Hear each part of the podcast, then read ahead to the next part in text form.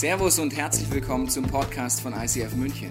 Wir wünschen dir in den nächsten Minuten eine spannende Begegnung mit Gott und dabei ganz viel Spaß.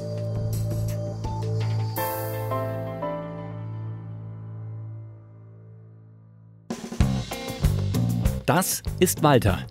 Er wurde am 7. März 1989 in einer kleinen Stadt im Norden Mexikos geboren.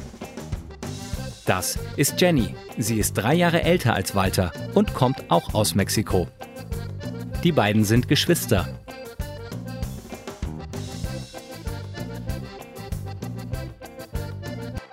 So kennst du Cancun, dieser Strand in Mexiko, wo all die Touristen immer dahin fliegen. Es ist einfach Paradies. Daher kommen wir nicht. Wir kommen eher aus der Wüste und das sieht wie auf Breaking Bad aus. Jenny und Walter kommen aus Chihuahua. Ja, wie der Hund. Das ist die Familie Rempening Diaz. Mama Josefina kommt aus den Bergen, aus Coachochi. Sie ist eine begabte Musikerin und gläubige Frau. Papa Gerhard hat mennonitische Wurzeln und führt eine Klavierwerkstatt. Die Mennoniten sind eine christliche Gruppierung von Pazifisten, die um 1920 von Deutschland unter anderem nach Mexiko ausgewandert sind.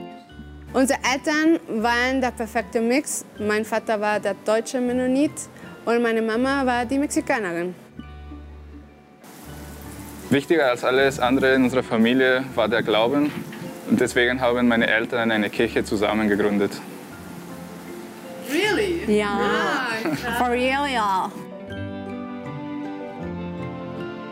Wir haben praktisch in der Kirche gelebt. Zum Beispiel am Sonntags, wir als Familie waren eine Worship Band. Unsere Eltern haben viel gearbeitet, um uns als Familie zu finanzieren. Jenny und Walter besuchen eine mennonitische Schule. Viele ihrer Schulfreunde lebten in einem mennonitischen Dorf und haben Plattdeutsch geredet. Sie hatten Spaß mit ihren Schulfreunden, passten aber nicht so wirklich ins System. Äh, in der Schule war ich der Mexikaner und in der Nachbarschaft mit meinen Freundinnen war ich der Mennonit. In der Schule, ich war die einzige Mexikanerin. Ich hatte viel zu viel Energie für meine Lernen und ich wollte nur Basketball spielen und Fußball. Ich hatte keine Lust auf Barbies und solche girly Sachen. Nein. Also haben die zwei viel Zeit miteinander verbracht. Also zu Hause, Walter war auf jeden Fall der gute Junge. Und ich habe mich immer so verloren gefühlt, weil ich konnte nicht leben, wie meine Eltern und mein Bruder leben könnten. Ich hatte dafür nicht die nötige Charakter und ich habe mich damit immer so frustriert gefühlt. 2004 geht Jenny für ein Jahr nach Düsseldorf und arbeitet als Au pair. Als ich in Deutschland war, habe ich mich sehr frei gefühlt. Ich habe einfach angezogen, was ich anziehen wollte und ich musste mich nicht mehr kümmern, um was die anderen Menschen von mir denken würden oder nicht. Ich habe mich einfach hier selber gefunden. Deutschland habe ich immer mit positiven Sachen assoziiert. Unsere Tante aus Berlin hat uns Überraschungseier und Nutella gebracht. 2008 wandert Walter nach Deutschland aus, um zu studieren. Er findet eine tolle WG, lernt selbstständig zu leben und findet schnell Anschluss. Ich habe eine freie Kirche gefunden, wo ich mich sehr wohl gefühlt habe. Ich konnte dort meinen Zugang zum Glauben erweitern und habe auch sehr gute Freunde gefunden. Als ich nach Degendorf gezogen bin wegen meinem Studium, habe ich auch eine Kirche gefunden, wo ich in der Jugendarbeit voll Gas gegeben habe, wie ich das früher auch in Mexiko gemacht habe. Im Gegensatz zu Walter konnte Jenny ihre christliche Prägung nicht mit ihrem Leben vereinen. Auf einem Sommercamp macht sie sich Gedanken über ihr Leben. Mir ist es klar geworden, ohne Gott werde ich mein Leben kaputt machen. Ich habe eine Entscheidung getroffen, ich wollte mit Gott leben, aber du musst wissen, dass von Persönlichkeit her ich bin ziemlich extrem und deswegen habe ich es für mich selber ganz deutlich gemacht. Also rasiert sich Jenny die Haare auf ihrem Kopf ab, um sich selbst jeden Tag im Spiegel daran zu erinnern, du bist nicht dieselbe. Ich wollte mehr Raum für Gott schaffen. Ich habe eine Kirche gefunden und ich wollte ihm jeden Bereich meines Lebens geben. Ich persönlich brauche Leidenschaft für alles, was ich mache. Und diese Leidenschaft habe ich in Jesus gefunden. Im Dezember 2012 feiert Jenny ihren Uni-Abschluss und auch Walter ist fast mit seiner Bachelorarbeit fertig. Die ganze Familie kommt nach Mexiko und sie feiern zusammen diesen besonderen Moment.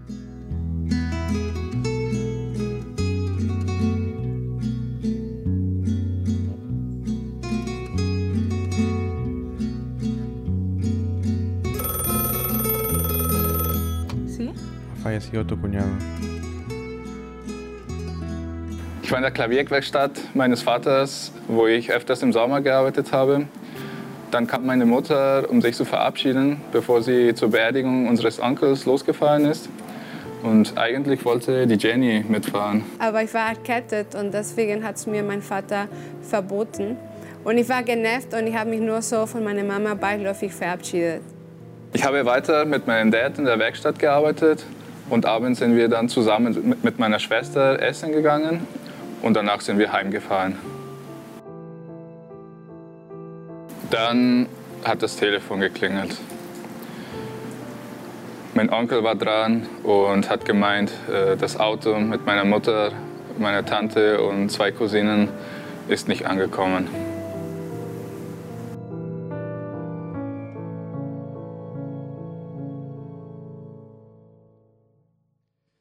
Man verabschiedet sich im Alltag von der Mama, die will eigentlich zu einer Beerdigung fahren. Auf einmal kommt ein Anruf. Das Auto ist nicht angekommen. Die Mama wird vermisst, zusammen mit den anderen drei Insassinnen. Was war denn so die erste Reaktion von dir, Walter, als du das gehört hast?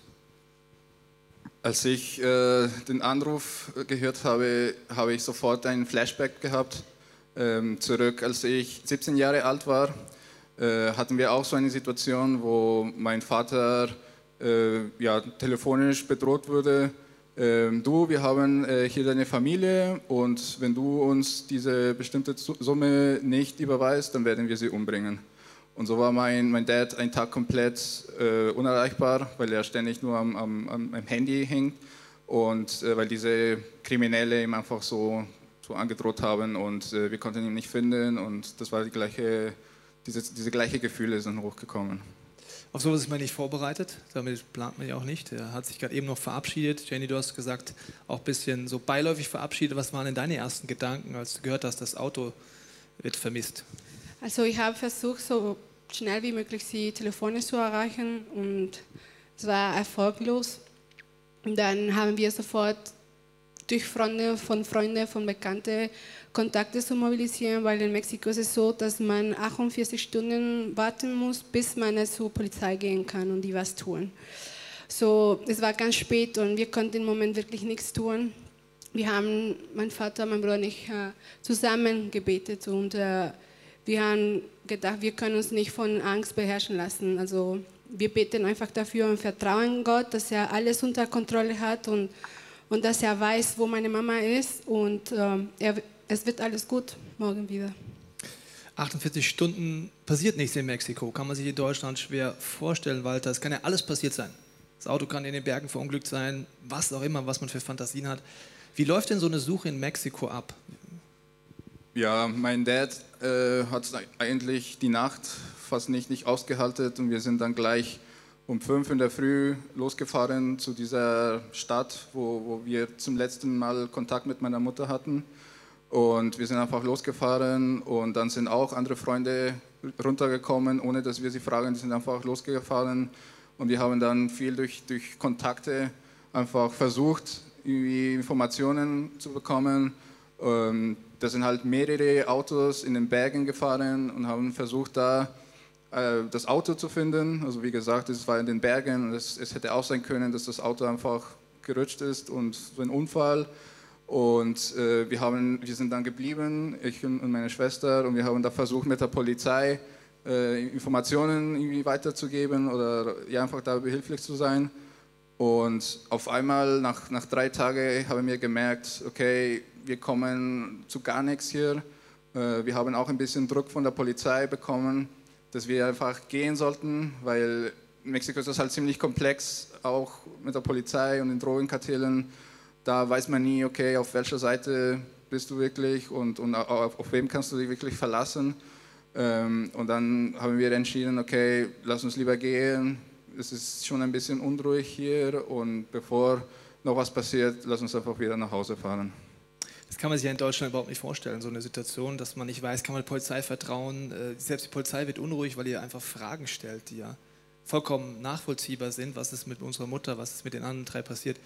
Ihr seid ja dann dem Haus eures Onkels und das Telefon klingelt wieder und diesmal ist es aber eine schreckliche Nachricht, dass äh, alle vier Frauen tot sind. Was war die Reaktion, Walter, in diesem Haus? Die Nachricht war komplett unerwartet. Also wir waren die ganze Zeit voller Hoffnung, dass, dass wir sie wiederfinden, dass sie wieder zurückkommen. Und als wir das als Familie bekommen, wir waren im Haus unseres Onkels, da waren um die 30 Personen, so Verwandten, Freunde. Und als die Nachricht rauskommt, das war, das war ein, ein Schlachtfeld, das war ein emotionaler Schlachtfeld. Du hast auf allen Seiten einfach nur, nur Geheule gehört und, und geschrien und, und, meine Tante, die, zwei, die ihre zwei Töchter verloren hat, einfach nur geschrien hat, verzweifelt, Gott, warum, wo sind meine, meine Kinder?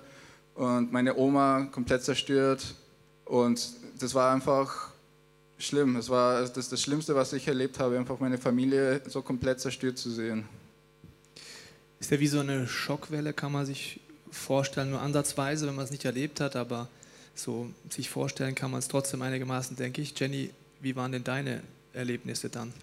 So, wir hatten danach sofort eine Beerdigung.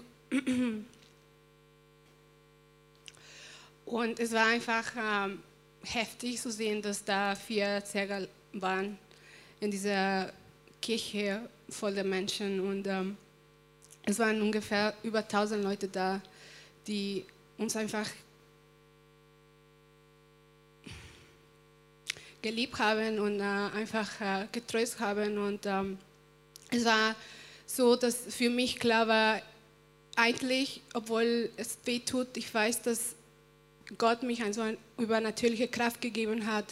Und ich kann eigentlich nicht ganz spüren, wie ich es spüren sollte, weil ich habe gesehen, wie meine Tante zerstört war und mir ging es nicht so. Ich hatte voll der Hoffnung und ich habe einfach da gesagt, hey Gott, du bist immer zu uns gut gewesen und wenn es jetzt so ist, ich werde dich weiter vertrauen. Und ich habe immer so alle meine Freunde, alle meine Familie gesagt, hey, Gott ist gut, Gott ist gut und er steht an unserer Seite und die haben uns immer so geschaut, so wie spinnst du, du hast gerade deine Mama verloren, sie wurde ermordet, wie kannst du sowas sagen? Aber das war eine Sicherheit, dass ich wusste, dass das wahr ist und wir haben sogar zusammen zu dritt äh, Lobpreis gemacht in der Beerdigung und wir, wir wussten, dass Gott bei uns ist und, und er uns weiter helfen würde. Wenn man euch jetzt so zuhört, vielleicht geht es dir auch heute so, wenn du heute das erste Mal da bist oder mit Gott noch nicht so viel anfangen kann, hört man das und denkt sich, kann das sein? Kann Gott einem so eine Kraft geben, so eine Stärke geben? Also im ersten Moment habt ihr das ja so erlebt, was wirklich ein Wunder ist, dafür Kraft zu haben und noch zu vertrauen. Ähm, kurze Zeit später hat dein Vater oder euer Vater wieder einen Anruf bekommen, wieder einen Drohanruf. Wieder ist das Leben bedroht und äh, er entscheidet ja nicht nur zum Onkel zu flüchten, sondern kurze Zeit später, dass ihr als ganze Familie nach Deutschland fliehen werdet. Walter, du warst ja schon in Deutschland, du bist dann vorne weggegangen. Wie war das dann für dich, diese Momente in Deutschland zu sein, äh, nach diesen ganzen Erlebnissen?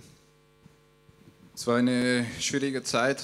Ähm, ich bin nicht so lange nach der Beerdigung geblieben, weil ich noch meine Bachelorarbeit fertig schreiben musste. Und ich habe dann, also vom Gefühl her, nicht wirklich äh, trauern können mit meiner Familie. Und dann war ich auf einmal hier wieder in Deutschland. Ich muss meine Bachelorarbeit schreiben. Und äh, das war auf einer Seite ganz gut, dass ich diese Ablenkung hatte.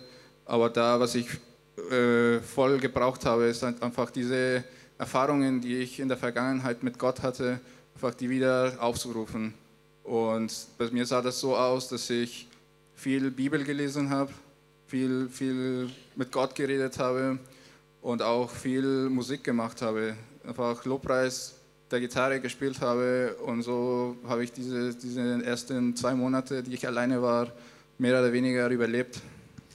Das ist etwas, was ich mir auch lange nicht vorstellen konnte, was du gerade beschreibst, als ich diesen Zugang zum Glauben nicht gefunden habe, dass man zum Beispiel die Bibel lesen kann und Kraft kriegt oder Halt kriegt oder in so gesungenen Gebeten Gott begegnen kann, Dialog einsteigt. Also im ersten Moment erlebst du da Dinge, die du früher schon kanntest als Stütze.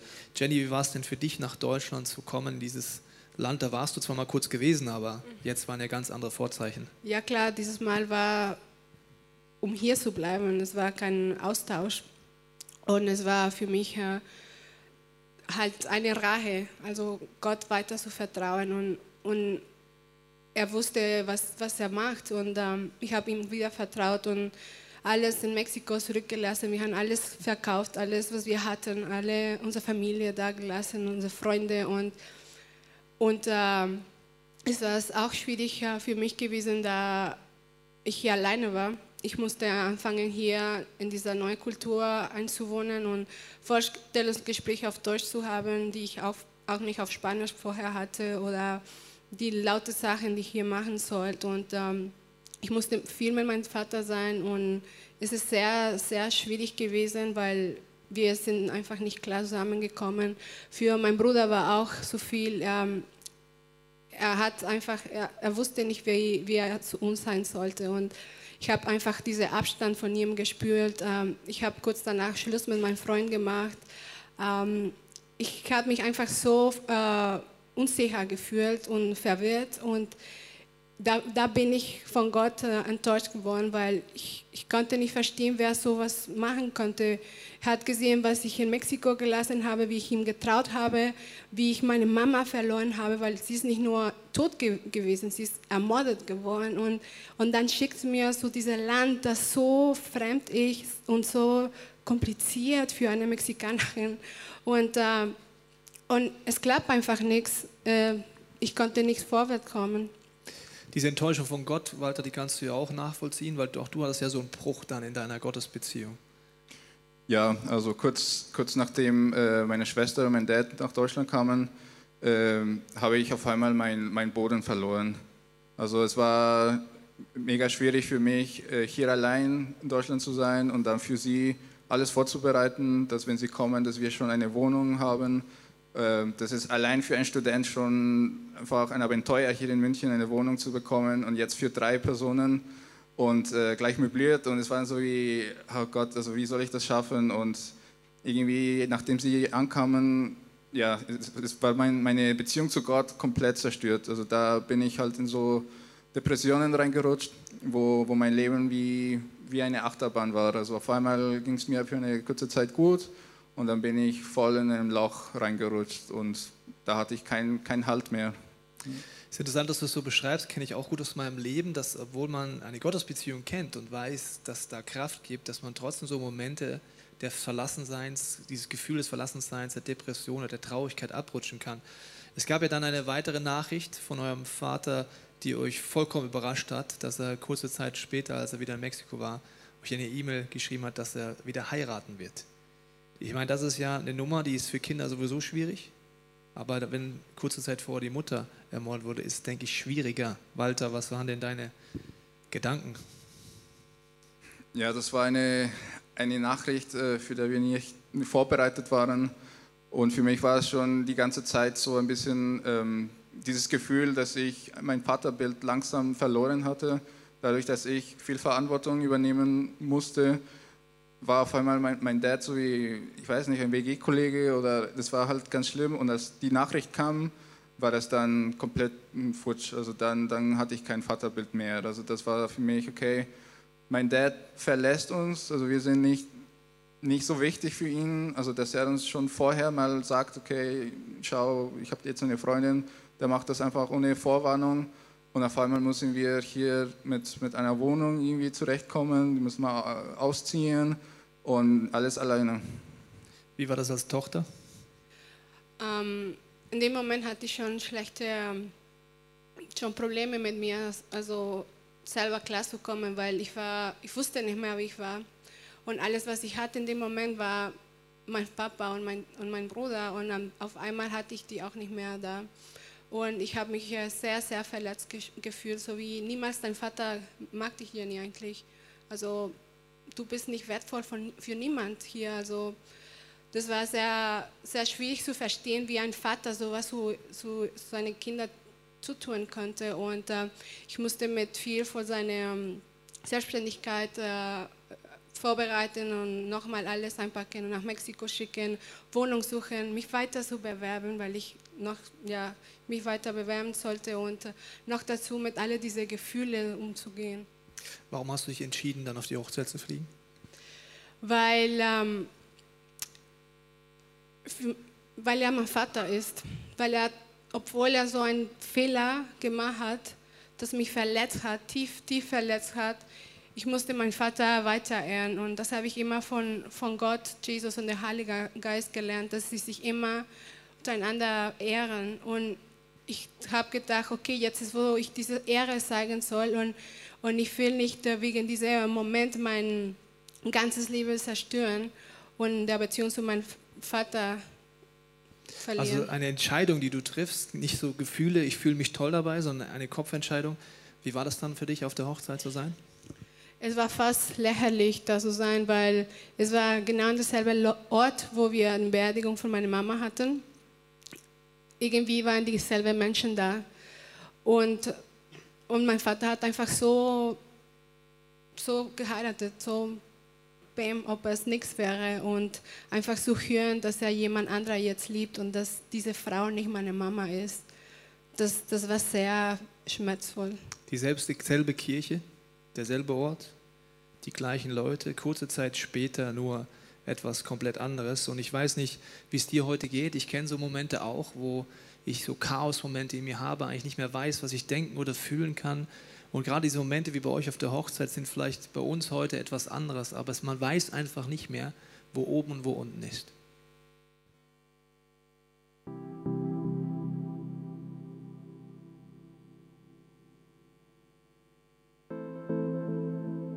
Trommeln in der Nacht. Ein eiserner Rhythmus, der mein Herz in Angst kleidet. Er treibt mich an und stiehlt mein letztes Wort. Ich muss packen, muss hier fort von diesem Gottverlassenen sein. Egal zu welcher Stunde, dies Land liegt immer zu im Dunkeln. Ich fliege los, der Motor heult, die Wolken tragen mich höher als gewollt meine Augen und die Scheibe verklärt von Nässe. Von oben sehe ich dein Grab. Typina. Auf zu neuem Leben. Hier und dort zerrissen. Keine Heimat mehr. An keinem Ort.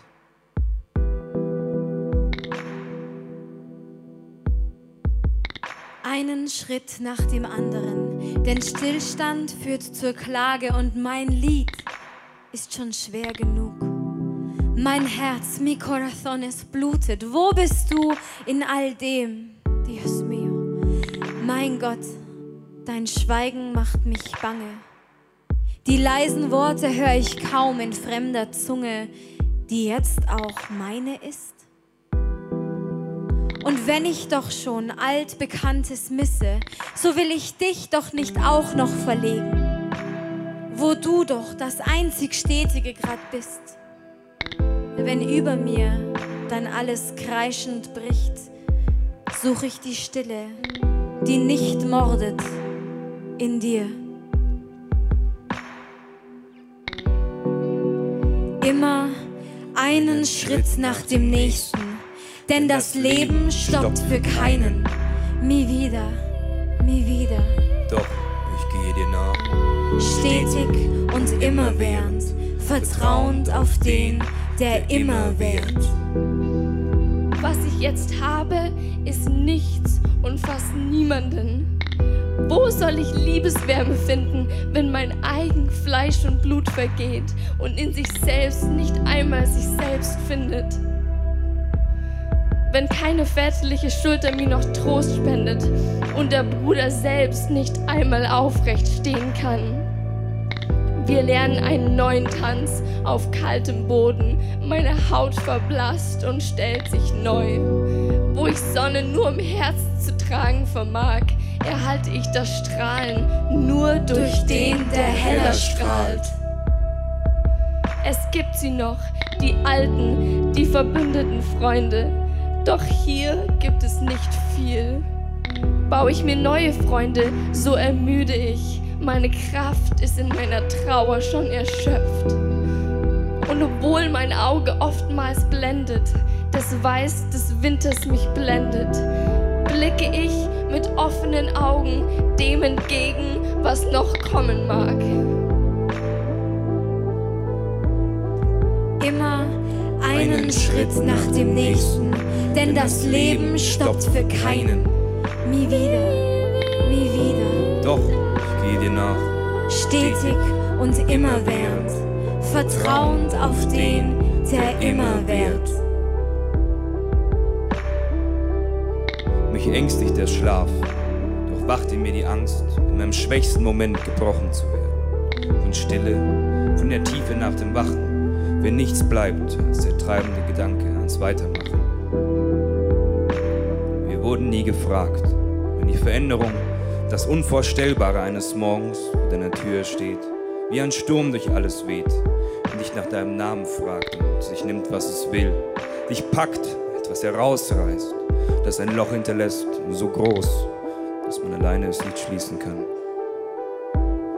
Dann höre ich auch hier die Trommeln, blau-schwarz im Sog meines damals, wenn der Klang der Stimme, in dem mich tragen, langsam verfliegt und dunkle Schwere mir auf Herz und Liedern liegt, wo ich mich hin, wenn im Westen Heimatschatten wabern, im Osten Kälte längst vergangen über mich bricht, eine Marionette zwischen den Himmeln, gezogen von Herz und Verstand, bleibt eine Richtung, die mir nicht verwehrt, nie verwehrt ist.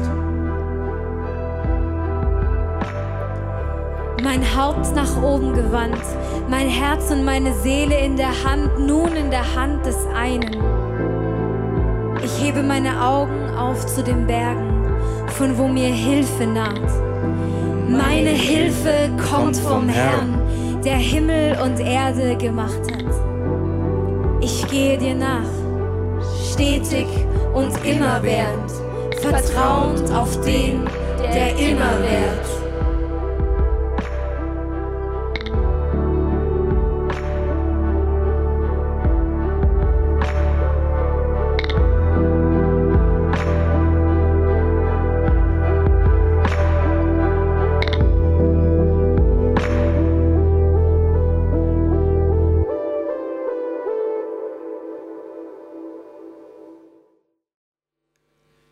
Diese Gefühle in der Kirche kann man sich ansatzweise vorstellen, aber auch davor und danach. Und dann geht es wieder zurück nach Deutschland.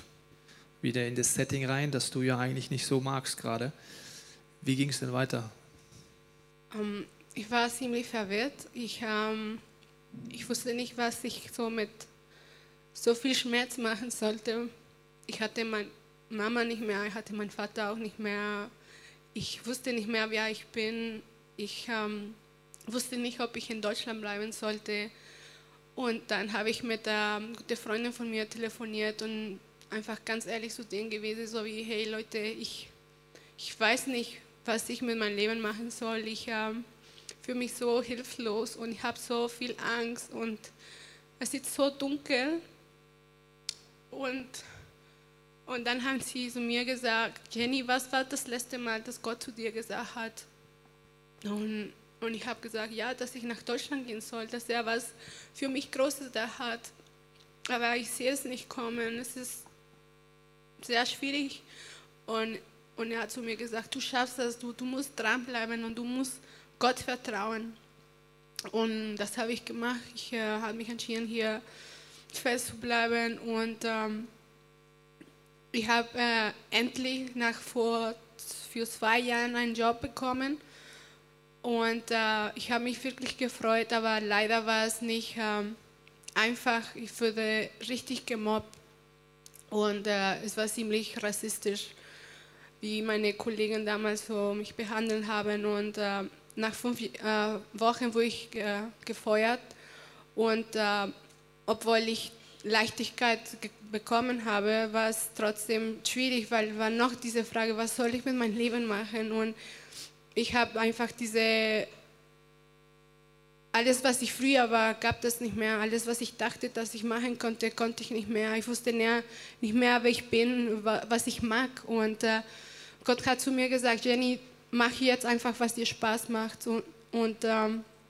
trotzdem wusste ich nicht, was, ich, was mir Spaß macht. Und danach äh, habe ich mich entschieden, mich so ähm, in der Uni zu bewerben und Design zu tun, weil ich einfach äh, den Eindruck hatte, dass, dass ich ein kreativer Mensch bin, obwohl ich es nicht wusste.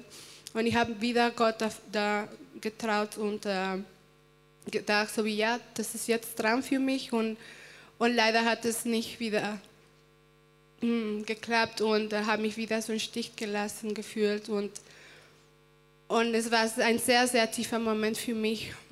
Und ich, äh, ich war so ich wusste nicht, ich wollte niemals mehr nach Mexiko, ich wollte einfach nicht mehr leben. Das war einfach so. Wir haben ja so verschiedene Krücken, ne, die uns oft helfen. Also ein Job, Sicherheit in der Familie, Beziehungen, vielleicht ein Land, in dem ich mich wohlfühle. Bei dir war alles weg.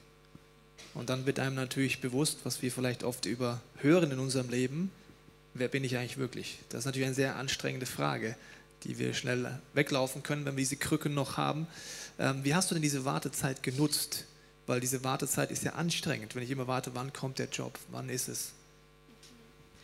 Ähm, bei mir war es so, dass äh, es war ein Sonntag hier in ICF und äh, ich habe gedacht, ich will nicht mehr so weiterleben, ich will nicht mehr gefangen von meinen Umständen zu sein. Und ich habe immer wieder so erlebt, dass ich sauer an Gott war und dann musste ich wieder mit ihm klarkommen und es war sehr anstrengend, ihm wieder und wieder zu vergeben und dann habe ich mir entschieden, so wie, hey Gott, egal was passiert, was kommt oder nicht kommt, ich werde auf dich warten und ich werde dich glauben und du bist derjenige, der mich erschaffen hat und du bist derjenige, der weiß, was ich bin und was ich kann, obwohl die anderen es nicht sehen. Wenn du sagst, dass ich wertvoll bin, dann bedeutet es, dass ich es so ist. Und ich werde auf dich warten und ich werde nicht mehr äh, abhängig von meinen Umständen zu sein. Und, und ich muss nicht so leben, ob ich äh, nicht lebendig wäre. Und da habe ich mich entschieden, einfach anfangen in der Worship mitzumachen und über meine Probleme zu worshipen und tanzen und mich auf Gott zu, zu freuen, obwohl meine Umstände nicht waren, was ich mich erwartet habe. Das ist ja oft eigentlich die krasseste Entscheidung, die man treffen kann. Weil normalerweise funktionieren wir ja so, wenn ich den Job habe, dann wird es mir gut gehen, wenn das besser ist. Und du sagst ja jetzt, du entscheidest dich, mit Gott zu warten und jetzt zu leben in diesem Warteraum, wenn man es mal nennen will. Auch die Beziehung zu deinem Vater hast du ja tiefe Entscheidungen treffen müssen in dieser Wartezeit. Ja. Äh, dann hatte Gott auch so eine kleine Überraschung für uns. Und zwar, äh, mein Vater hat gedacht, dass es eine gute Idee ist, nach Deutschland zu kommen. Und dann, dann war es so wie, hey, ich kann gerade wirklich nicht damit so klarkommen. Ich habe die Nerven jetzt nicht dafür und ehrlich gesagt, ich, ich liebe dich nicht, ich will dich nicht sehen, ich will dich dort lieber in Mexiko haben, wo wir einfach nur fünf Minuten jede drei Wochen telefonieren können, ein bisschen so faken und das war's. Aber jetzt musste ich ihn hier haben und äh, ich war sehr sauer. Aber nochmal, bevor ich ihn abgeholt habe vom Flughafen, habe ich gedacht, okay Gott, eigentlich meine Hände sind jetzt leer. Ich, äh, von Gefühl her, ich, ich glaube nicht, dass ich was dich an, an, anbieten kann, aber was ich habe, ich gebe es dir. Und es ist einfach diese Unsicherheit, was sich mit meinem Vater umgeht. Und äh, ich gebe es dir. Und wenn, du, wenn er hier kommt, dann ich werde mich Mühe geben, ich werde ihm ehren. Und ich werde eine gute Haltung zu ihm und seiner Frau haben. Und äh, ich werde mein Bestes geben die nächsten Tage. Und es war eine sehr, sehr gute Entscheidung, weil da habe ich so endlich äh, Vergebung erlebt, dass ich so meinen Vater haben konnte. Und äh, wir haben ein ganz gutes Gespräch, mein Bruder, mein Vater und ich, wo, wo wir ganz ehrlich zueinander waren. Und ich habe einfach gespürt, so wie Jenny, du brauchst nicht so leben, ob du keinen Vater hattest. Ich, ich bin dein Vater und, und ich, ich liebe dich. Und es war natürlich äh, sehr schön, zu dieser Liebe, Liebe wieder zu gehen und zu wissen, egal wie es aussieht, Gott ist treu und ich kann mich auf ihn freuen. Das ist ein Prinzip, was Gott uns anbietet, wo Jesus sagt, dass wir vergeben mit seiner Kraft. Das ist eine Entscheidung. Dir war ja sehr bewusst, dass es krasse Auswirkungen hast, wenn du es nicht machst. Was hattest du im Gefühl, was hat es für Auswirkungen, wenn du jetzt nicht vergibst? Ich habe, ich wollte nicht diese Frau sein, dass so eine Kinder sagt, Männer sind scheiße. Ich, äh, ich wollte, dass meine Nachkommende von mir gesegnet werden. Und ich habe gedacht, was ich jetzt mache, wird der Jenny der Zukunft einflüssen. Und ich wollte das, ich wollte das, dieses Statement leben, dass, dass man die Leute ehren kann, obwohl die nicht nett zu, zu mir sind. Und, und ich glaube, dass man so in Freiheit leben kann, wenn man vergibt. Das ist ein Prinzip, das Jesus uns vorstellt. Ich weiß nicht, ob du das schon kennst, aber er sagt, dass wenn wir vergeben mit Gottes Hilfe, werden auch die negativen Konsequenzen von diesen Dingen in meinem Leben mich nicht mehr beeinflussen. Du sagst, dir war bewusst, dass sonst dein Männerbild beeinflusst ist, dass die Generationen nach dir unter deiner Entscheidung leiden müssen. Und wenn du in deinem Leben ehrlich bist, kennst du Situationen bei dir oder Menschen um dich herum, wo es immer noch einen Impact gibt, weil da vielleicht eine Unvergebenheit drin ist. Aber diese Entscheidung zu treffen, zu vergeben oder die Entscheidung, Gott zu vertrauen, ist schmerzhaft. Das sind einfach oft die tiefsten Momente, wo es darum geht, fangen wir an zu glauben, dass Gottes Prinzip besser ist. Dass selbst wenn es weh tut, ich mich entscheide, an Gott dran zu bleiben und seine Prinzipien zu leben. Und ich finde es, wie du es gesagt hast, hat mich mal ein Zitat gehört, hat jemand gesagt, from my generation on, it will be different. Und das sind oft die heiligen Entscheidungen, die du oder ich treffen können, ganz egal, wie unser Leben bis jetzt war, ob wir diesem Jesus vertrauen oder nicht. Und auch du, Walter, musstest so eine Entscheidung treffen. Auch ein Gottesdienst, du saust da Ende 2014, Depression in deinem Leben. Das ist ja auch etwas, was nicht nur dich, sondern alle, die nach dir kommen, definitiv beeinflussen kann. Was war das für eine Situation? Für mich war äh, die Zeit einfach, nach, nachdem äh, meine Familie hier in Deutschland war, äh, wie gesagt, eine Achterbahn. Es waren zwei Jahre so, wo ich einfach in Depressionen reingerutscht bin, wo ich nicht weitergekommen bin, wo ich Gott komplett aufgegeben hatte. Und das war dann Ende 2014, einfach diese eine Celebration, wo, wo ich gedacht habe, okay, du hast schon zwei Jahre so gelebt. Du hast zwei Jahre das so ausprobiert, einfach zu, zu überleben, wo du nur äh, in diesen Selbstmitleidgefühl einfach rein, reinrutschst und, und du in dieser Depression einfach dich, dich versuchst wohlzufühlen du diese Depression umarmst. Und ich habe gedacht, nee, ich, kann, ich will nicht so weiterleben. Und ich habe mich entschieden, okay, 2015 wird wirklich ein Jahr sein, wo ich diese, diese Themen mit Gott angehen will, wo ich anfangen will, anders zu leben.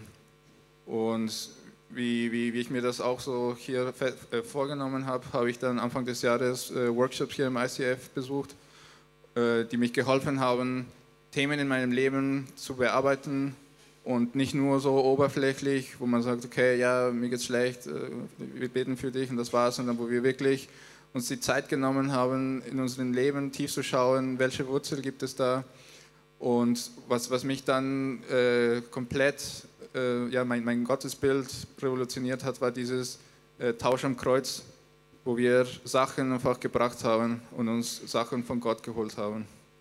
Du sagst, Tausch am Kreuz ist ja etwas, was äh, die Bibel selber sagt oder in der Bibel darüber redet wird, dass diese Idee vom Tausch am Kreuz auf der einen Seite die größte Revolution ist, wenn man das erlebt. Auf der anderen Seite, wenn man es nicht erlebt, hört sich an wie der größte Schwachsinn. Diese Nachricht ist davon, dass Jesus für dich und für mich am Kreuz stirbt und dass er sagt, egal was dich limitiert, deine Sünden, deine Schuld, deine Süchte, dein Schmerz, deine Unvergebenheit, deine Bitterkeit, egal was es ist, sagt Jesus, der lebendige Gott stirbt selber am Kreuz, sagt, du kannst es zu mir bringen. Ich tausche es ein, ich nehme es wie sinnbildlich auf mich und gebe dir wieder Annahme, Vergebung und Heilung. Das hört sich jetzt sehr einfach an. Für Gott war das ganz im Gegenteil von einfach. Das feiern wir in unserer Tradition, Kultur sehr lange, ohne es vielleicht zu wissen, was es wirklich bedeutet. Aber diese Kraft zu erleben, die du in deinem Leben erlebt hast, das ist ja das, von dem die Bibel redet. Wenn man das erlebt, ist die größte Revolution. Kannst du mal ein Beispiel machen? Also wie sah das aus? Ähm, ja, gerne. Also zum einen äh, war ich eine, eine Person, der sehr leistungsgetrieben war. Äh, schon seitdem ich äh, ein Kind war, habe ich mir die Aufmerksamkeit meiner Eltern durch, durch meine Leistung einfach zu, zu mir gezogen. Also ich habe äh, immer gute Noten geschrieben, äh, war schön brav, habe fleißig Klavier geübt, äh, habe äh, weniger Krall wie meine Schwester gemacht und so habe ich mir einfach die Aufmerksamkeit gezogen. Und das habe ich leider auch äh, auf meine Beziehung zu Gott übertragen. Und da bin ich einfach, da war ich nie gut genug. Und, und ich habe einfach nie das Gefühl gehabt, okay, ich bin jetzt äh, gut mit Gott, wir sind, wir sind jetzt in Ordnung, also ich kann einfach zu ihm freigehen. Und das war für mich im Workshop auch so ein Aspekt, wo ich dann diese, diese Leistungstrieb einfach abgeben konnte und mir einfach dieses Bewusstsein äh, von ich bin, ich bin Gottes Sohn und ich muss nichts leisten und, und Gott ist mein liebender Vater und er, also wie ein, ein, ein, ein Mensch, der seine Kinder liebt, so liebt er mich und viel mehr. Das ist ja etwas, wenn ich das mache, es sind es Worte. Aber wenn dann diese Kraft von Jesus reinkommt, dann passiert es ja wirklich in mir, was das Faszinierende ist. Ich gebe das Jesus ab und er verändert das. Aber dein Vaterbild war ja auch angeschlagen. Gott sagt jetzt, er ist ein Vater. Äh, wie geht das dann? Wie kann ich dann auf einen Gott zugreifen oder ihm glauben, dass er ein Vater ist, wenn mein Vaterbild gerade zerstört ist? Ähm, für mich war das so, dass nachdem äh, meine Mutter ermordet wurde, ich konnte nicht mehr an Gott glauben. Also wie wie hat er mich mein, mein Gebet nicht gehört? Wieso? Wir haben für meine Mutter gebetet, dass, dass er sie rettet und er hat das nicht gemacht. Und ich war komplett enttäuscht. Und dann äh, kommt noch die, die, ganze Thematik mit meinem leiblichen Vater, wo er uns auf einmal gefühlt wie verlässt. Und da hatte ich kein Vaterbild. Und da auch im Workshop äh, konnte ich das einfach ans Kreuz bringen und zu sagen, okay, was ich erlebt habe, hat nichts mit dem, was Gott wirklich ist, zu tun und einfach wirklich diese neue, diese neue, ja, dieses neue Gottesbild einfach von ihm bekommen, dass er mich liebt, dass er bei meiner Mutter war, dass er das nicht wollte, dass es war nicht, nicht, nicht Gottes Wille, dass er so, so passiert, sondern dass er einfach den, den menschlichen Willen auch respektiert hat und dass er der liebende Vater ist und dass er allmächtig ist. Das ist was Faszinierende, was ich aus meinem Leben kenne, ist, dass Jesus ja nicht nur gestorben ist am Kreuz, sondern auch auferstanden ist und diese Kraft, diese Auferstehungskraft mich verändert. Ähm, jetzt ist es ja so, dass die Emotion ja trotzdem noch da ist. Also ihr habt viel von Entscheidungen geredet, ja, das finde ich interessant, oft Entscheidungen auch in Gottesdiensten und so weiter. Was hast du denn mit der Emotion gemacht, die immer noch da ist? Die Emotion gegenüber Gott vielleicht oder der Hass oder wie hast du das verarbeitet? Ja, dadurch, dass meine Beziehung zu Gott ziemlich äh, ja, kaputt war oder überhaupt nicht vorhanden war, äh, oder zumindest nicht in diesem klassischen Bild von, okay, ich bete oder ich lese Bibel, äh, habe ich angefangen, ihm Briefe zu schreiben. Ich hatte so ein Tagebuch und immer, wenn ich nicht mehr wusste, okay, wohin mit meinen Gefühlen, habe ich einfach Gott wie Hassbriefe geschrieben, wo ich mich einfach komplett ausgekotzt habe ich habe ihm gesagt, was alles mir nicht gepasst hat, was ich alles nicht verstanden habe und einfach meinen mein, mein ganzen Zorn und Wut einfach in diesen Briefe runtergeschrieben habe. Das ist interessant, dass ich das zum ersten Mal gehört habe, das mich erinnert an David, der macht das in der Bibel und wenn du das mal aufschlägst zu Hause in Psalmen, schreibt er genau solche Hass- und emotionale Gebete an Gott, wo man vielleicht, wenn man religiös aufgewachsen ist, immer denkt, darf man überhaupt so mit Gott reden? Aber Gott scheint überhaupt kein Problem damit zu haben, wenn wir unsere Emotionen zu ihm bringen. Und das finde ich auch interessant, dass Jesus eben auf einer Müllhalde stirbt und mein emotionaler Müll, er hat damit gar kein Problem. Aber es ist befreiend, das zu tun. Aber gut, du verarbeitest das jetzt. Aber dann habe ich eine Frage an dich, vielleicht ein bisschen provokant. Gerechtigkeit bringt das ja trotzdem nicht. Deine Mutter ist ja tot, die anderen drei sind tot. Was ist mit Gerechtigkeit jetzt? Ja, also die, meine Briefe haben bestimmt niemanden äh, ins Knast gebracht. Ähm, aber ich weiß nicht warum, aber schon die ganze Zeit habe ich nie, nie so Gefühle von, von Rache gehabt. Also ich war nie, nie durstig nach, nach Gerechtigkeit oder ah, jetzt, jetzt müssen wir die echt umbringen oder keine Ahnung, sondern für mich war es immer so, dass ich gewusst habe, okay, die mexikanische Regierung wird keine Gerechtigkeit bringen. Also das, ist, das kann ich gleich vergessen. Und ich habe einfach mein ganzes Vertrauen auf Gott gesetzt, wo ich gedacht habe, Gott, du, du kennst diese Menschen, du weißt, wer sie waren, was sie durchgemacht haben, wieso sie das gemacht haben.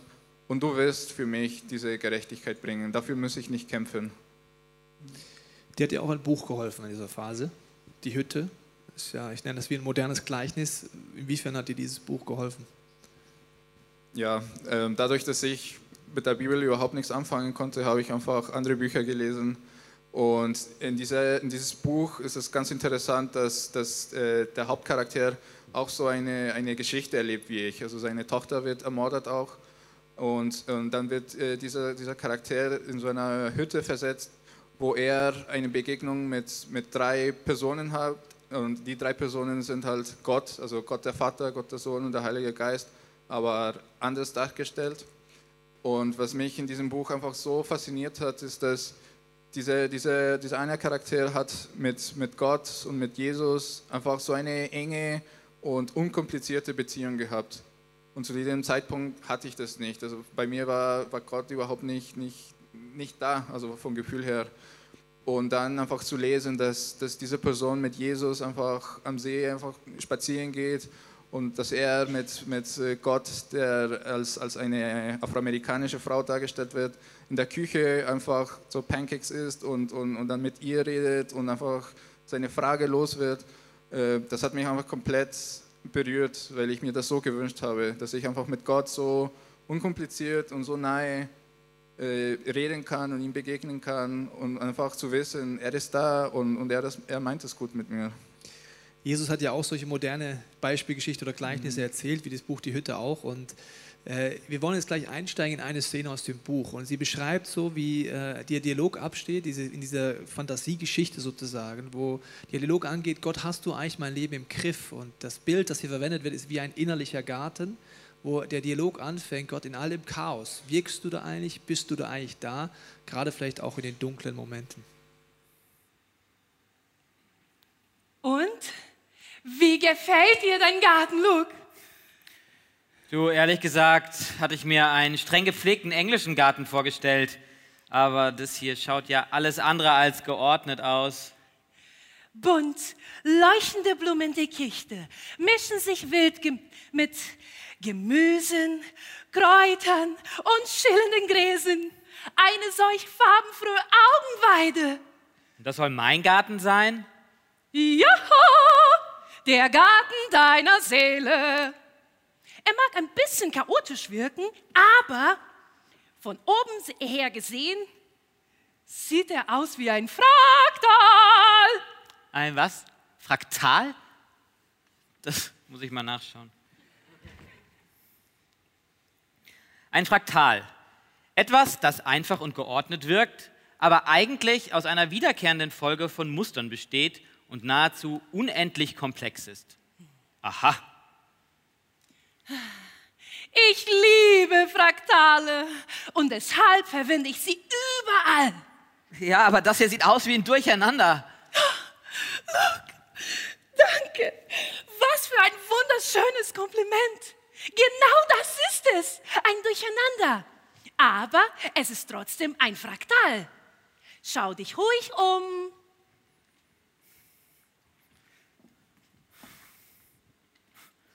Rot. Johannisbeerrot, Zinnoberrot. Gelb. Mandarinengelb gemischt mit Platingrau. Pink. Pink. Grüntöne. Braun. Brauntöne. Einfach fantastisch. Luke, komm mal her. Ich möchte, dass du mir hilfst, diese Stelle hier zu roden. Morgen möchte ich hier etwas ganz Besonderes pflanzen. Und dafür müssen wir Platz schaffen. Okay.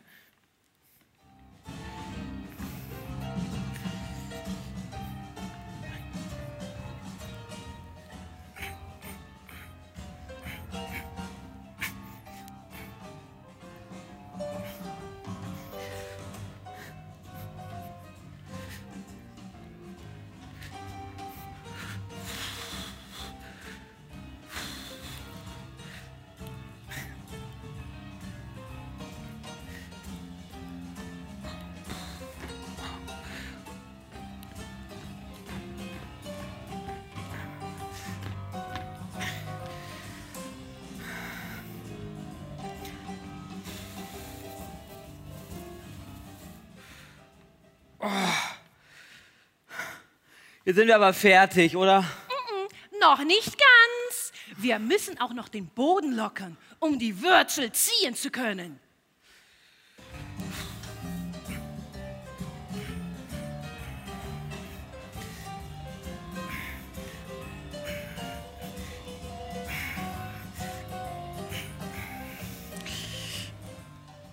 Und?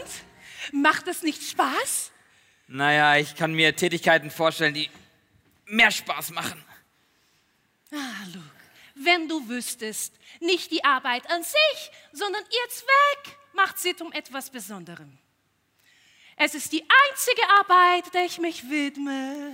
Aber äh, was kann denn passieren, wenn ich die Wurzeln nicht aus der Erde hebe? Wenn du aufhörst, in deinem Garten zu arbeiten, dann wird er langsam sterben.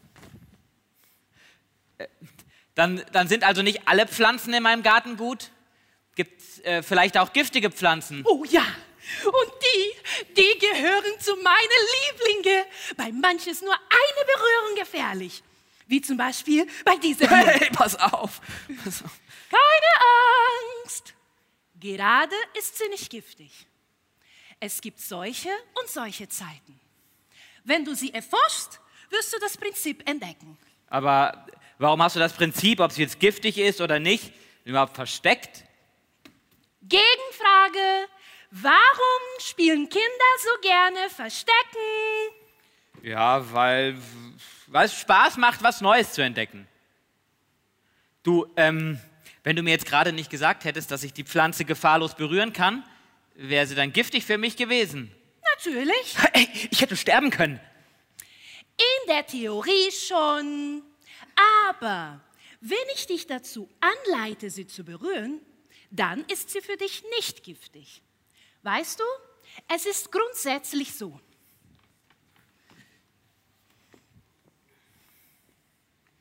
Für jedes erschaffene Wesen ist das Streben nach Autonomie völliger Wahnsinn. Zur Freiheit gehört Vertrauen. Und Vertrauen, dass ich es gut mit dir meine. Wenn du also meine Stimme nicht hören kannst, wäre es klug, wenn du dir Zeit nimmst, die Natur der Pflanzen in deinem Garten zu verstehen. Ja, aber warum hast du dann überhaupt giftige Pflanzen erschaffen?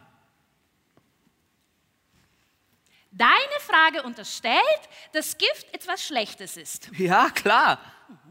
Viele dieser sogenannten schlechten Pflanzen besitzen aber, wie zum Beispiel bei dieser hier, wertvolle medizinische Eigenschaften und können auch in Kombination mit anderen Pflanzstoffen wahre Wunder vollbringen.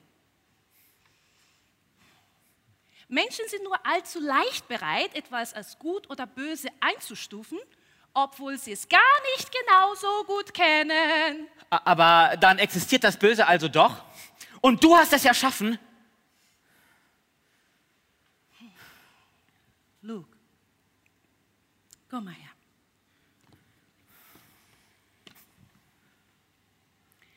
Böse ist ein Wort, das wir verwenden, um die Abwesenheit des Guten zu beschreiben. So wie wir auch das Wort Dunkelheit verwenden, um die Abwesenheit des Lichtes zu beschreiben. Oder Tod, um die Abwesenheit des Lebens zu beschreiben. Sowohl das Böse wie auch die Dunkelheit kann man nur in Relation zu dem Guten und dem Licht begreifen. Sie haben keine wirkliche Existenz.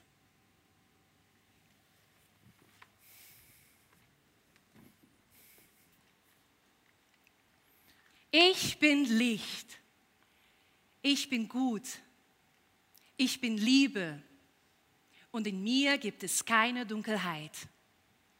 Das Licht und das Gute existieren wirklich. Wenn du dich von mir verschließt, stürze ich mich damit selbst in die Dunkelheit. Erklärst du dich für unabhängig, wird dadurch zwangsläufig Böses entstehen. Denn getrennt von mir kann ich mich nur auf mich selbst stützen. Und das ist der Tod. Denn ich habe mich von dir getrennt, dem Leben. Aber was soll ich denn jetzt hier einpflanzen? Es ist dein Garten. Du darfst es frei entscheiden. Ja, aber schau mal, das sieht doch immer noch total chaotisch aus. Wir haben ja nur diese kleine Stelle hier bearbeitet. Ach, das wird nie ein richtiger Luke, Garten. Es kommt nicht darauf an, fertig zu werden. Oh, da fällt mir gerade ein, ich wollte dir da hinten beim Kompost was zeigen. Komm mal mit!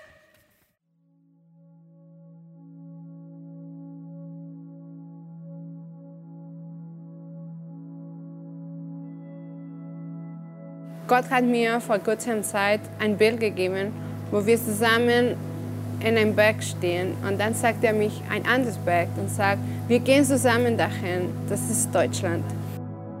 Und dieser Weg ist auch Teil der Reise. Und obwohl, obwohl ich mich auf dem Weg alleine oder verlassen fühle, bedeutet nicht, dass er nicht mehr da ist. Gott hat mir gesagt, dass ich auf dem Weg auch mein Ziel klar haben sollte und nicht ihm nur am Anfang und am Ende vertrauen sollte, sondern auch unterwegs. Ich habe gelernt, dass ich Glaubenstraditionen hinterfragen darf und ich möchte auch mein Umfeld ermutigen, das auch zu tun. Ich habe auch festgestellt, dass Gott viel größer ist, als ich das je gedacht hätte und dass ich an Orten Gott begegnet bin, wo ich das nie vermutet hätte.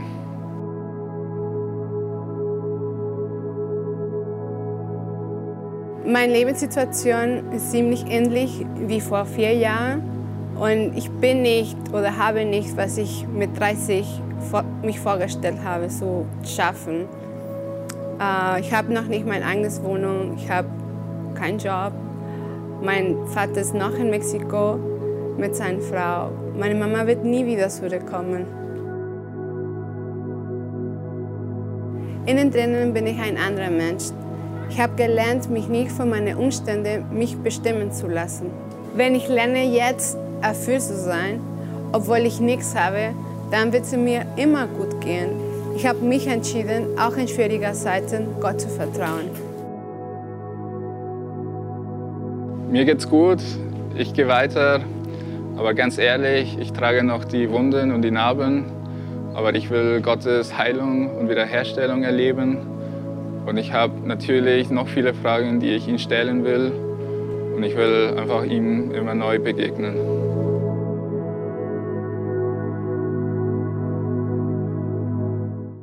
Ich will ihm immer wieder neu begegnen. Ich weiß nicht, was die letzten Minuten mit dir gemacht haben. Vielleicht hast du dein eigenes Leben wiedergefunden. Vielleicht hat die Geschichte von Walter Jenny dich an Dinge erinnert in deinem Leben, die vielleicht Leid betreffen, vielleicht Fragen, vielleicht Schmerz. Ich finde es faszinierend, in diesem Leben von den beiden daran erinnert zu werden, dass Gott sagt, er ist kein ferner Gott. Er drückt es mal in der Bibel so aus, in Hebräer 4, 15 bis 16. Da heißt es, doch Gott gehört nicht zu denen, die unsere Schwächen nicht verstehen und zu keinem Mitleiden fähig sind. Dass Jesus Mensch wird, wovon wir gehört haben, ist ein tiefer Schlüssel, dass Gott dein Leid kennt, deine Situation kennt, wo du nicht weiter weißt, deinen Schmerz, deine Ablehnung, vielleicht auch dem Strudel, in dem du dich gerade befindest. Jesus Christus musste mit denselben Versuchungen kämpfen wie wir. Doch im Gegensatz zu uns hat er nie gesündigt. Er tritt für uns ein, daher dürfen wir mit Zuversicht und ohne Angst zu Gott kommen. Oft haben wir Angst, weil wir denken, so kann ich doch zu Gott nicht kommen. Mit dem Paket, das ich mit dir rumschlage, vielleicht das, für die Scham, die ich in meinem Leben habe, die Schuld oder die Situation, wo ich denke, ich weiß nicht, ob Gott mich so lieben kann, wie ich bin. Aber Gott sagt, dafür ist sein Sohn am Kreuz gestorben, um uns zu zeigen, dass er uns bedingungslos liebt und wir gerade so kommen können, wie es uns gerade geht, egal wie viel Minderwert wir gerade haben, egal wie die Wartezeit in meinem Leben aussieht. Und dann heißt es, er wird uns seine Barmherzigkeit und Gnade zuwenden, wenn wir seine Hilfe brauchen. Ich würde es so übersetzen, wenn wir seine Hilfe annehmen. Jesus sagt, er ist ein Retter. Jesus sagt, er ist ein Arzt. Diese Botschaft macht nur Sinn, wenn du heute Entscheidungen triffst. Walter und Jenny haben mehrmals davon erzählt, dass sie also auf so einem Platz saßen wie du, an einem Sonntag wie heute und sich entschieden haben. From my day on, die Generations hinter mir werden anders aufwachsen. Warum? Weil ich entscheide mich heute, Prinzipien anzunehmen, Jesus in mein Leben einzuladen. Die beiden haben in dem Video am Ende ein Zitat gebracht. Unter deinem Sitz sind auch diese Karten, wo die Zitate sind und sie haben noch Karten designt für dich. Der Walter hat es so ausgedrückt, Gottes Liebe ist nicht niedlich, sondern stark und rau. Sie ist wie eine Naturgewalt. Die Auferstehungskraft von Jesus Christus ist wie eine Naturgewalt. Die ist nicht niedlich, die ist nicht süß. Die hat die Kraft, dein ganzes Leben zu verändern. Und Jenny hat es so ausgedrückt, wenn ich lerne, jetzt erfüllt zu sein, obwohl ich nichts vorzuweisen habe, wird es mir immer gut gehen. Ich weiß nicht, was dein Punkt heute ist, aber du hast jetzt gleich die Möglichkeit, nachdem Walter, Jenny und ich für dich gebetet haben, diese Karten rauszunehmen. Vielleicht ist für dich dran, etwas auf dieses Herz zu schreiben, Dinge draufzuschreiben, die du mit Gott festmachen willst, wo du dich entscheiden willst. Vielleicht ist für dich dran, einen Hassbrief zu schreiben oder einfach nur zu sagen, Gott, ich brauche deine Hilfe. Wir wollen jetzt für dich beten und wenn du magst, kannst du an deinem Platz gleich die Augen schließen, dein Herz öffnen dafür, dass Gott heute dir begegnet und du heute Entscheidungen treffen kannst.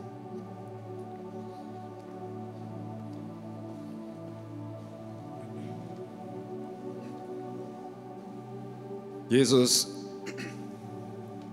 ich danke dir, dass du alles für uns bezahlt hast, dass du unsere Schuld auf dich aufgenommen hast und dass wir jetzt Zugang zum Vater haben.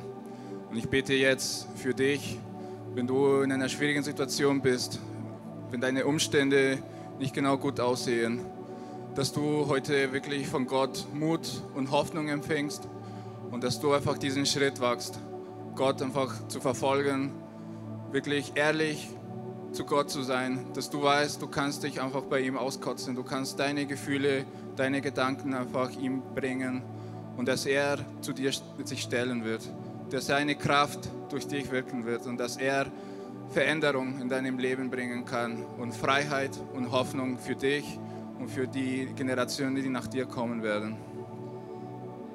Gott will heute neue Geschichte schreiben. Gott will heute neu anfangen, sorgen. Es ist egal, wie du bis jetzt her gelebt hast, was von Entscheidungen getroffen hast oder nicht. Er will einfach, er braucht dich, um diese Geschichte neu zu schreiben. Und äh, du brauchst nicht weiter von deine Umstände gefangen fühlen, weil er hat uns freigemacht, er hat uns erlöst und er ist genug und es ist egal, wie viel oder wie wenig du hast, Gott ist genug als deine Umstände und wir brauchen nicht unter die Wasser leben, wir brauchen nicht diese Leben überleben, wir können diese Leben in Überfluss haben und wir können uns über unsere Umstände tanzen und auf unser Gott treuen, weil er viel größer als dein Schmerz, als deine Probleme, als deine Umstände ist, weil er genug ist und er ist der Kraft, der uns zu Leben bringen kann. Egal, was, welche Erwartungen wir haben, Gott ist ein Gott, an dem wir vertrauen können, wir glauben können. Und Jesus, ich danke dir, dass du jetzt heute hier in der City, in allen Locations, aber auch zu Hause beim Podcast dein Herzen klopfst. Und wenn du gerade merkst, dass du diesen Jesus noch nie in dein Leben eingeladen hast, aber merkst, du hast eine Sehnsucht danach, in deinem Leben zu haben, kannst du einfach in deinem Herzen sagen, Jesus, komm in mein Leben. Ich brauche dich als Retter. Ich brauche dich als Arzt. Ich nehme das an, was du für mich am Kreuz getan hast. Ich möchte erleben, was es heißt, diesen Tausch anzufangen. Jesus, du sollst der Chef in meinem Leben sein. Du weißt, dass mir oft der Überblick fehlt, wie dieser Mann in seinem Garten steht, so stehe ich oft in meinem Leben. Ich blicke nicht durch. Aber aus deiner Perspektive kann ich Kraft bekommen und deinen Weg finden. Und Jesus, ich bete jetzt für diese nächsten Minuten, dass du, Heiliger Geist, an Herzen klopfst. Dass du uns die Ernsthaftigkeit dieses Momentes zeigst, dass es nicht nur auf unser Leben Einfluss hast, hat, sondern die Momente, wenn wir dich nicht annehmen, deine Prinzipien nicht leben. Auch die Generationen nach uns weiter mit dieser Situation leben können. Und ich danke dir, dass du heute in dieser Ernsthaftigkeit an Herz klopfst, dass wir die nächsten Minuten nutzen können, um zu sagen, Jesus, von meiner Generation an wird es anders sein egal wie es war, egal wie es sich anfühlt. Ich danke dir für diesen heiligen Moment und ich danke dir, dass du jetzt an unsere Herzen anklopfst, auch wenn diesem nächsten Song uns zeigst, was unser Schritt ist, was wir aufschreiben oder in unserem Herzen festmachen können. Amen.